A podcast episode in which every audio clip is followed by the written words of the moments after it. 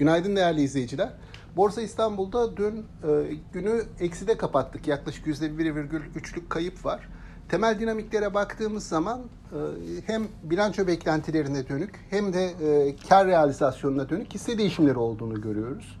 Bunun haricinde dün bir de bankacılık hisseleri ön plana çıktı. Günü %2.1 artıda kapattı bankacılık hisseleri. Banka sektörü haricindeki hisseler ise seans başından itibaren seans sonuna kadar satış baskısı altındaydı. Ki bazı sektörlerde özellikle enerji sektör hisselerinde dün sert kar realizasyonları gördük. Bugünün dinamiklerine baktığımız zaman temel olarak bu hisse değişimleri devam, devam eder diye tahmin ediyoruz. Bir miktar belki dünkü sert satış gören hisselerde toparlanma eğilimi de görebiliriz. Bunun haricinde yine bankacılık sektörünü ilgilendiren bir haber var. İşte Koç grubunun Yapı Kredi Bankası'ndaki bir miktar payını kurumsal yatırımcılara sattığı yönünde bir haber var. Bunun e, bankalara veya genel olarak borsaya etkisini izleyeceğiz gün içerisinde.